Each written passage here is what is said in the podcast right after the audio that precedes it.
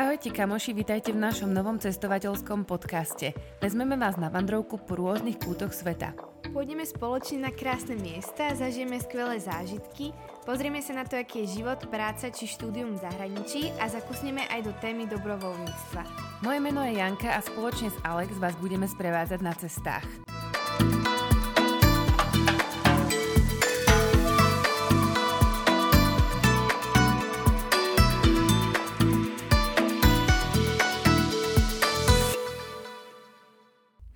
Ahojte, vítajte späť. V dnešnej časti sa budeme opäť venovať Indonézii a dobrovoľníctvu, konkrétne tomu, čo má každý rád a to je jedlo a zážitky. Ja sa ešte vrátim k tej strave, tým, že teda mama Aldy vám varila, varila vám v takých podmienkach, aké proste mali, hej, ako rodina.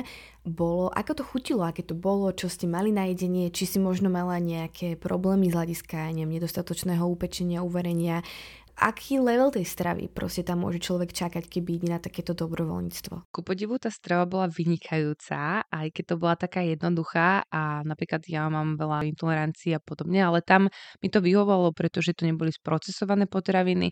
Oni kupovali väčšinou čerstvú zeleninu, čerstvé ryby, čerstvé meso. Ak sme mali meso, to sme naozaj mali možno raz, pretože to je drahé na ich pomery. Vždycky tieto nesprocesované potraviny ona na čerstvo uvarila a ich základom stravy je jednoducho rýža a rýža musí byť, že na raňajky, na obed, na večeru.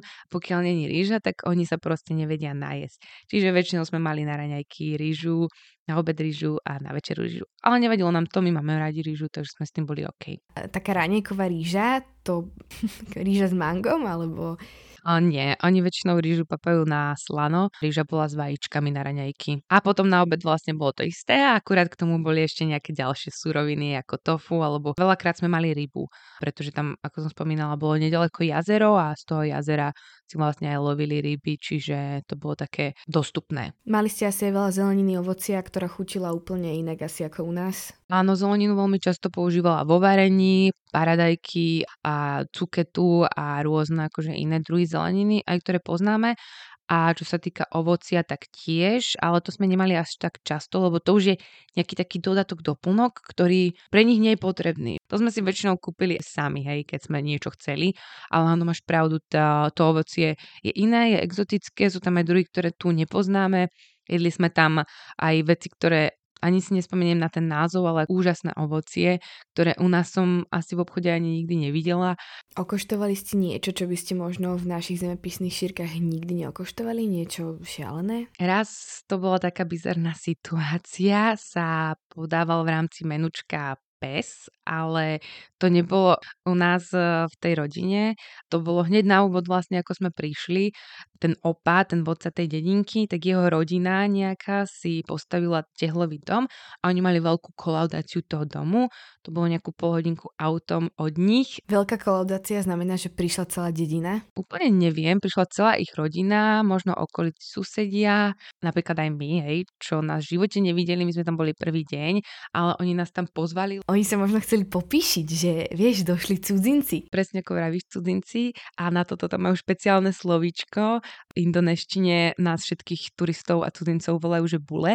Čiže na, na nás tam naozaj pokrikovali na ulici bule, bule a oni sa strašne toho tešili, čiže aj preto nás vlastne akože pozvali na túto kolaudáciu. Takže ste trošku aj taká atrakcia boli. Trošku aj atrakcia, ale oni sa strašne akože chceli s nami aj rozprávať aj po anglicky, aj tie deti mali oveľa väčší záujem, pretože to bolo pre nich zaujímavejšie.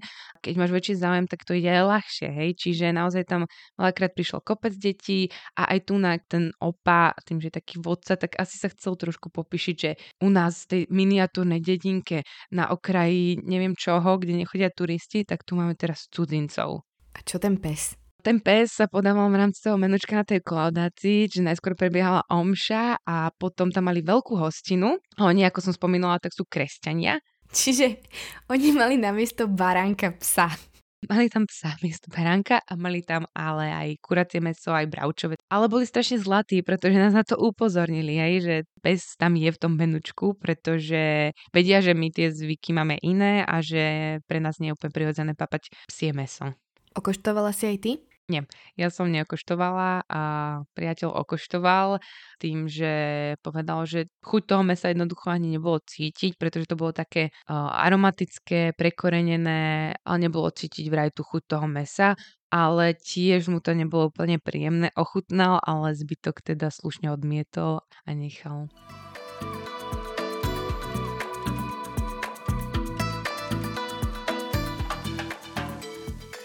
Znie to, že ste sa celkom začlenili do komunity. Mala si taký pocit? Oni sú strašne priateľskí, celá Indonézia, nielen Bali, ale aj, aj Tunak, vzhľadom na to, že sme boli pre nich taká exotika. Strašne všetci sa chceli s nami rozprávať, fotiť, aj keď nám nerozumeli. Čiže my sme naozaj, okrem tejto klaudácie, s nimi zažili strašne veľa interakcie. Tá mama Aldy s nami stále chodila k nejakej rodine, k nejakým kamarátom, so všetkými nás zoznamovala a oni všetci sa z toho tešili. Zažili ste ešte nejaké iné zábavné zážitky? Zažili sme tam kopec zábavných zážitkov, aj menej zábavných. Napríklad na úvod tiež počas toho prvého týždňa sa tam organizoval veľký maratón a Aldi nás kontaktoval už predtým, než sme tam išli ohľadne tohto eventu, pretože on je v rôznych takých iných dobročinných skupinách.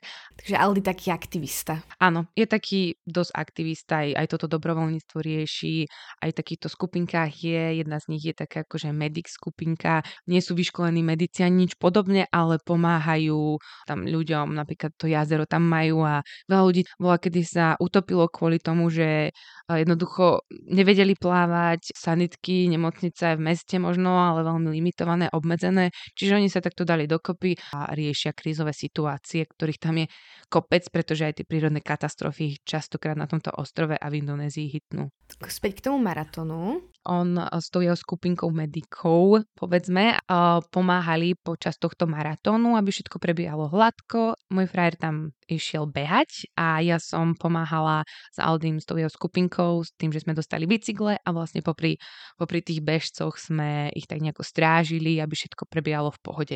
Dávali ste možno vodu, nejaké uteráčiky a tak? Skôr sme len dohľadali na proces, aby to všetko prebehlo v pohode, keby náhodou niečo, tak voláme si takýmto spôsobom. Takí kontrolóri. Hej, boli sme tam jediní dvaja uh, bieli, nie, traja vlastne aj s tým ďalším dobrovoľníkom a celé to bolo také milé. Na záver tam mali takú jednu veľkú party, veľké pódium, bol tam DJ, všetci sa tam zabávali, tešili, vyhlasovali sa výsledky. Bola aj karaoke? Neviem, či tu bolo karaoke, ale inak dobrý point, pretože karaoke je extrémne populárne celkovo v Indonézii. Každá jedna rodina síce má plechovú budku, ale má obrovské sety, stereo, má mikrofóny, má DJské pulty a proste oni si toto idú každý piatok, každú sobotu. Vidíš von na ulicu a z jednej strany ti hrá jedna hudba, z druhej strany druhá. Vieš spievať, nevieš spievať, spievaš. Majú v Indonézii go-to karaoke song? Nie som si úplne istá, lebo ja som to nejak nevnímala tým, že väčšinou hrali tie svoje pesničky. Neviem úplne, nevnímala som to. Takže skôr národné hrali? Hrali skôr národné, lebo teda po anglicky nevedia Uh-huh. A ešte sa vrátim k tomu maratónu. Tam potom prebiehali aj rôzne súťaže a vlastne tam bola súťaž o rôzne produkty sponzormi. Čo, čo prosím si môžeme predstaviť pod tými produktami? Bola tam napríklad chladnička, televízia, do domácnosti praktické veci, čo je super. Bola tam súťaž, že kto na, nejako najlepšie tancuje, najviac crazy a ja, že hneď idem do toho a mám veľkú šancu, pretože som bule, som cudzinec, hej, keďže je to na publiku, tak tak išla som do toho, aby som teda možno mala šancu vyhrať niečo pre tú našu rodinu. A samozrejme si ma všimli, dali ma na to pódium a ľudia tlieskali, pretože som bola cudzinka, hej, ale boli tam super tanečníci, ale vyhrala som tej svojej rodine televíziu. Vyhral si televíziu pre rodinu Aldy? Áno, vyhrala som im televíziu. to je krásne, boli, boli radi, predpokladám. Áno, z začiatku sa strašne tešili, oni majú inak vo zvyku všetko nechávať v obale pôvodnom, čiže aj tú televíziu proste celú tých fóliách ponechali a mali aj predtým televíziu, ale strašne šitnú. A táto bola trošku lepšia a predtým, než sme odišli tesne, tak si vymenili naspäť tú šitnú, pretože ten otec bol zúfalý z toho, že aká je moderná tá nová televízia a že on sa v tom nevyzná a nevie to ovládať. Neviem, čo sa s tým potom stalo, ale ich susedia televíziu vôbec nemali, čiže možno im ju nakoniec zadarovali. Ale aj auto, oni tam proste mali všetko vo folii pôvodnej. Auta, po cestách auta jazdili v pôvodných obaloch. To vnútro myslím, to bolo celé, že sedačky, volant a neviem čo, proste to bolo všetko vo folii. Prečo to tak je? Oni si chcú zanechať tú novotu, možno sa popíšiť tým, že je to všetko nové. A... Ušanovať si možno. Áno, lebo vedia, že keď takéto niečo majú, tak chcú to mať doživotne, dokým to totálne nebude, že na odpad. Ja ani tak zlý darček si im vyhrala. Hej, no. Máš ešte nejaký iný smiešný príbeh? Máme jeden veľmi silný zážitok, není úplne práve že zábavný, ale je veľmi zaujímavý, pretože im zomrel sused. To bol ten sused, čo im darovali možno tú televíziu? A nie, to bolo ešte o jeden dom ďalej, ale oni sú tam tým, že taká malá dedinka, tak veľmi silná komunita. Bol to ich kamarát, sused. On nebol veľmi starý a dostal infarkt, mal asi 50 rokov, malé deti, manželku ale celkovo to príčina toho, že prečo sa to stalo, bola veľmi bizarná, pretože on jednak pracoval strašne veľa a keď mal ten voľný čas, tak hral sa hry, mal jednoducho veľmi zlý životný štýl, ale pre ňo bolo to gamblenie taký únik tej reality, tým, že strašne veľa pracoval a vlastne dostal teda infarkt a zomrel. Ja sa spýtam, keď hovoríš gamblenie, tak ľudia si väčšinou predstavia, že ideš do herne, sadneš si proste za automat a ťukaš, ale ty si spomínal, že oni gamblili väčšinou na mobilných telefónoch. Áno, existujú nejaké online automaty a vlastne gamblia rovnako ako sa gambli v kasine, ale na telefónoch. Vráti sa teda k tým susedom, tým, že je to trošku pomiešané aj s tou kresťanskou kultúrou a na tom ostrove je také jedno zaujímavé miesto, o ktorom sa možno pobavíme niekedy inokedy ale majú tam také zvláštne zvyky. Dostala sa tá informácia ku nám, zomrel sused a celá dedina bola hore nohami, pretože u nich je zvykom tú osobu, ktorá teda zomrie, priniesť do domu, v ktorom žila tú mŕtvú osobu priniesť do domu, v ktorom žila. Áno. Oni mali pár hodín na to, aby vlastne pripravili ten dom, to okolie a po pár hodinách z nemocnice tú mŕtvú osobu prinesú do toho domu a uložia ju do chodby, aby sa mohli vlastne všetci blízki, rodina, priatelia prísť naozaj, že rozlúčiť plnohodnotne s tou osobou. Čiže oni zalarmovali celú dedinu, všetci im prišli pomáhať. Aj vy teda ste prišli pomáhať? Áno, bolo to veľmi očakávané. Mama Aldy nás dala do pozoru, ideme všetci pomáhať, nie že by sme nechceli, ale napríklad ten Američan, ten dobrovoľník, prišli deti, v tom momente bolo to večer a prišli deti, tak on sa s nimi začal učiť radšej tú angličtinu, ale videla som, že tú mamu Aldy to dokonca až nahnevalo, že jednoducho nepatrí sa to. Tam je stopka životu. Taká neúcta, hej? Áno nemôže sa nič iné diať. Všetko sa musí točiť okolo tej rodiny a okolo tej pomoci tej rodine. Ako ste im pomáhali? Vy ste nejako čistili dom, pripravovali tú dlažku na to, že priniesú to jeho telo? Áno, muži začali vynášať z chodby veci, ktoré tam mali, aby tam vytvorili priestor. Ja som tam úplne dnu nešla ani predtým, ani potom. Oni tam dávali nejaké závesy, na zem nejaké karimatky, na, ktorú, na ktoré položili potom to mŕtve telo a oni majú zvykom aj to, že na druhý deň je kvázi ako keby hostina, aby tam prišlo čo najviac ľudí a trávili ten čas s tou rodinou. Čiže majú taký, že domáci kar. V podstate, hej, staval sa tam stan na pôde pred tým domom, v ktorom sa potom prebiehala tá hostina. Tam bola strašná burina na tej pôde, to nebolo tiež, to bolo také akože zanedbané.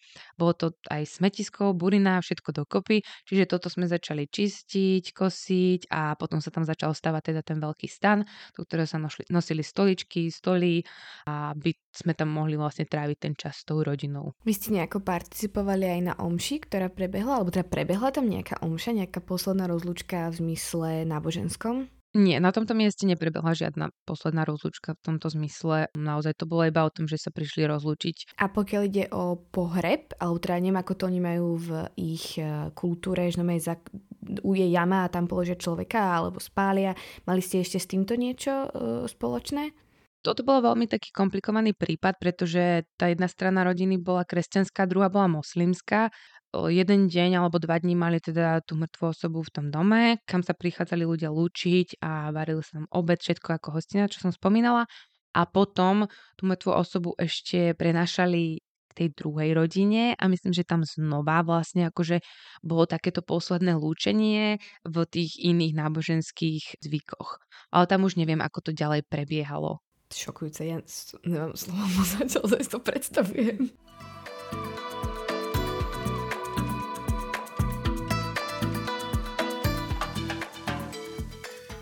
Aldi a jeho rodina tým, že sú moslimskí, tak nám aj vzhľadom na túto celú situáciu rozprával také zaujímavé ich zvyky a pohľady na takýto posmrtný život a tak. Vravel, že moslimovia veria, že keď teda niekto umrie z rodiny, tak celá obloha sa, proste, že celá obloha je čierna, že je zamračené, pretože všetci anieli prichádzajú na zem rozlúčiť alebo ja neviem, sprevádzať tú dušu toho mŕtvého človeka alebo nám rozprával, že uh, deti nesmú vychádzať počas uh, stmievania von, pretože uh, vtedy sa na Zemi nachádzajú zlé bytosti. Zlé bytosti, áno. Alebo že po zotmení nesmieš hrať na žiadny chudobný nástroj a takéto akože... Bizarnosti. A v rámci vášho voľného času, teda ak ste nejaký malí, tak stihli ste popozerať okolie toho ostrova, na ktorom ste boli, na nejaký výlet ísť alebo na nejakú túru? Tým, že Aldi mal veľmi málo času, tak to bolo veľmi obmedzené, pretože on teda bol ten šofér, ale jednak sme raz išli s ním na výlet takým krásnym vodopádom. To bol len taký jednodňový výletík, krátky a potom raz nás zobral, on okrem toho, že je kúpenie tých medikov, tak je aj veľký fanošik enduro a cykli, cyklistických pretekov a chodil spoločne aj s jeho kamošmi a s takou skupinkou ďalšou na rôzne preteky a zrovna takéto jedny preteky sa prebieha prebiehali aj keď sme tam boli s nimi. Prebiehali síce v inom meste, ale on nás teda zobral na výlet aj s tými jeho kamarátmi. Bola to čisto mužská partia, ale všetci, bol, všetci boli strašne zlatí. Oni nás zobrali so sebou, znova sme tou ich infraštruktúrou a cestami cestovali extrémne dlho, extrémne v aute, nasačkovaní piati ešte akože piati indonešťania OK, ale plus 2 euro traja, traja no, normálne veľkostní ľudia, to bol akože masaker. Samotná cesta trvala strašne dlho, plus oni si robili stále nejaké zástavky, aby sme sa postretávali, neviem, s akými ich rodinami, s akými ich kamošmi, čiže nám tá cesta trvala trojnásobne dlhšie ako oficiálne mala. Ja si nepamätám koľko presne, ale celý deň sme cestovali. A to sme sa dostali do takého mestečka, ktoré sa nazýva, že Sopeng. Tuto sa nám stala v tomto mestečku tiež taká bizarná situácia alebo zaujímavý zážitok, pretože ľudia, ktorí nie sú moslimského vierovýznania, tak vo všeobecnosti väčšinou nemôžu navštevovať mešity, napríklad v Maroku vôbec, v niektorých krajinách môžeš navštíviť, pokiaľ tam neprebieha práve tá modlitba. Ak prebieha tá modlitba, tak naozaj tam nemal vstupovať nikto, kto teda nie je moslimom. Táto skupinka chalanov, kamoši toho nášho Aldiho, zobrali môjho frajera a toho Američana, že však nech sa idú pozrieť aspoň, ako to tam prebieha, že nech idú s nimi. Ja som bola úplne, že no-go, ženy to nie a ešte blondina, takže to vôbec. Oni ich tam vlastne zobrali uh, predtým, než začínala tá modlitba. Oni sa tam išli pomodliť a oni mali pred tou modlitbou odísť. Lenže ich tam zbadal nejaký ten organizátor, šéf tej mešity danej a hneď ich tam usadil, po, dal ich do radu, vlastne dal im na hlavu čapičku, dal im takú šatku, ktorú si uvezú aj muži na pás a je to vlastne dlhé až po, po, po zem. A volá sa to sorong a dostali sa do tej rady a zrazu ich úplne pušli, že nevedeli sa odtiaľ dostať, že tam boli počas celej tej modlitby a to je veľmi akože nevydaný jav, alebo ako to nazvať. To, že sami tí chalani, ktorých tam zobrali, boli z toho úplne v šoku, že čo teraz majú robiť, či majú im povedať, že vlastne oni nie sú moslimovia podľa správnosti alebo čo, ale nechali to tak. Frajer s tým chalanom iba pozreli, že čo sa to deje, ale snaží sa teda akože opakovať po tých ostatných, čo robia. Naozaj bežne sa to nestáva, že nemoslimský človek by sa mohol zúčastniť eh, tej modlitby v mešite. A oni, tí chalani, boli z toho toho úplne akože vyjavený, že toto sa im nikdy nestalo, že pravdepodobne možno sa to nikdy v Indonézii nestalo a neviem čo. Či si vy, vy ste v mestečku Sopeng aj spali? Áno, tam sme prespali jednu alebo dve noci, nie som si úplne istá. Myslím, že to boli dve noci, tým, že oni všetko zariadili, nás to stalo akože pár eur, prispeli sme im vlastne na to, čo bolo potrebné a oni nám poukazovali rôzne také ich lokálne jedlá, zobrali nás úplne lokálnych reštík, varungov, čo sú také naozaj veľmi lacné a odporúčam, keď budete cestovať po Indonézii, tieto varungy, lokálne vynikajúce a lacné jedlá. Varung je teda pojem pre nejaké lokálne vynikajúce jedlo? Alebo to nejaká reštaurácia? Nazvala by som to, neviem či úplne reštauráciou, ale je to také ako keby bistro s jedlom, kde podávajú rôzne pokrmy. Čo je ich národné jedlo? Tým, že je to taká veľká krajina, tak tam majú, by som povedala, asi aj rôzne národné jedlá, že v rôznych lokalitách majú iné obľúbené alebo teda národné jedlo, a, ale väčšinou, aké to je rýža alebo nejaké nudle so zeleninou, s mesom prípadne a strašne veľa sa tam používa aj tofu, tempe, tempe bolo veľmi populárne a veľmi chutné. Jania, máš ešte nejaký taký naozaj že najsilnejší zážitok, niečo, čo ti hneď blíkne v hlave, keď si spomenieš naspäť? Bola jedna taká situácia, kedy sme šli na výlet s úplne cudzími ľuďmi. Bol to nejaký známy tej mamy Aldy. On a jeho partia z práce išli na team building vlastne. A oni nás tam zavolali so sebou, že sme šli takou loďkou na druhú stranu toho jazera a tam bol taký kemp. Oni nás tak strašne prijali medzi seba, že tam sa cítila, ako keby to bola tvoja rodina a pričom si tých ľudí videla prvýkrát v živote. Väčšina z nich znova nevedela ani po anglicky, ale ten známy tej mamy Aldy, on sa tak strašne na nás akoby naviazal, alebo strašne to, z toho šťastný, že sme tam, že on reálne pomaly plakal, keď sme odchádzali. A oni nás tam strašne pohostili, také špeciálne jedlo, akože tam pripravovali tú rýžu v bambuse, a normálne akože máš taký klad toho bambusu, toho dreva, tak oni to tam nasačkovali, tú rýžu, zaliali kokosovým mliekom, to tam pripravovali na ohni bolo to veľmi zaujímavé, veľmi chutné, mali tam barbecue a mali tam samozrejme karaoke, eh, čiže sme tam spoločne spievali, strašne sa tešili, aj keď sme sa pridali k ním, aj keď sme nevedeli spievať, ale jednoducho bola to taká radosť. Oni pili nejaký alkohol? Tým, že sú to moslimovia, tak oni oficiálne by nemali piť alkohol a myslím, že ani na tomto evente nepili alkohol. Veľmi ojedinela malo, kedy tam niekto pije alkohol, pretože je veľmi aj nedostupný, by som povedala. Keď tak si tam robia, vyskúšali sme palmové víno a palmovicu, ale to si teda robia niektorí sami doma asi, alebo neviem úplne ako. Bola to zábava, kúpali sme sa v tom jazere, tancovali sme tam s nimi, oni nás naučili nejaký taký akože tradičný tanček a bolo to veľmi taký príjemný a silný zážitok. Mňa celkom zasiahla tá palmovica a palmové, palmové víno, chutilo to chutilo to ako palmy, nie žartujem, chutilo to ako normálne biele víno? Nechutilo to úplne ako normálne biele víno, neviem to úplne popísať. Bolo to zaujímavé, to víno bolo celkom príjemné a tá palmovica pálené bolo už také ako tie naše domáce, no, slivovica a podobné, len s takou inou pachuťou.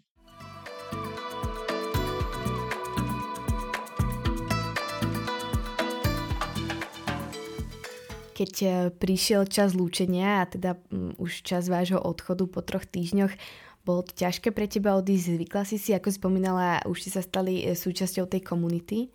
Na jednu stranu o, som sa trošku tešila úprimne na normálnu sprchu a postel, ale na druhú stranu bolo mi to veľmi lúto, pretože vedela som, že pravdepodobne tých ľudí možno už nikdy v živote neuvidím majú ťažký život a bolo mi to strašne lúto.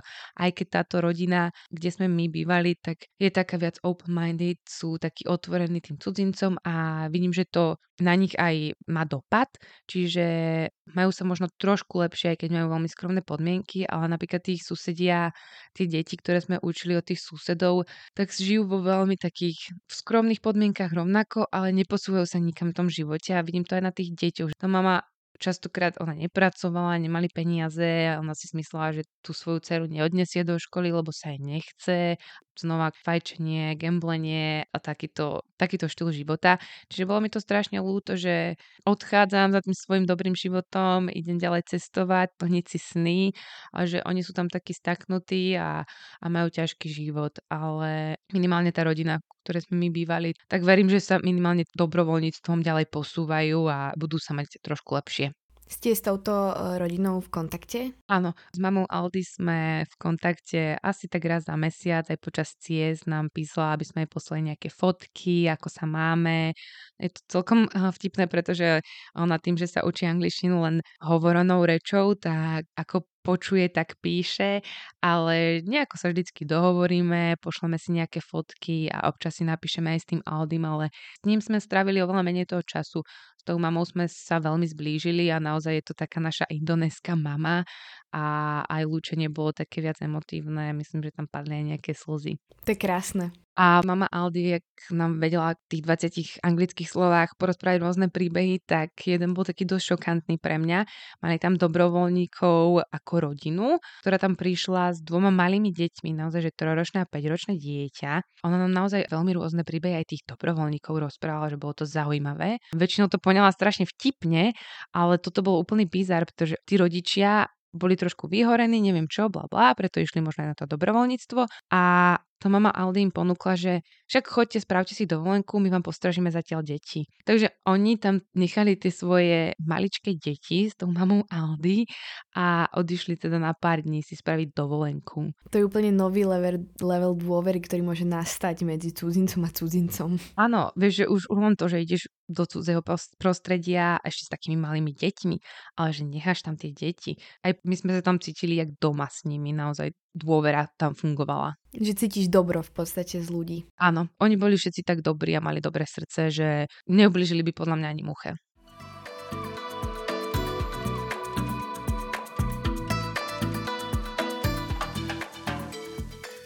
Kamoši, tak ďakujeme, že ste si vypočuli aj e, tento diel podcastu e, Dobrovoľníctvo v Indonézii. Ak máte nejaké ďalšie otázky, tak nám napíšte na náš Instagram vandrovka.podcast a budeme radi, ak sa nás zapnete aj pri ďalších témach, ktoré pre vás nahrávame.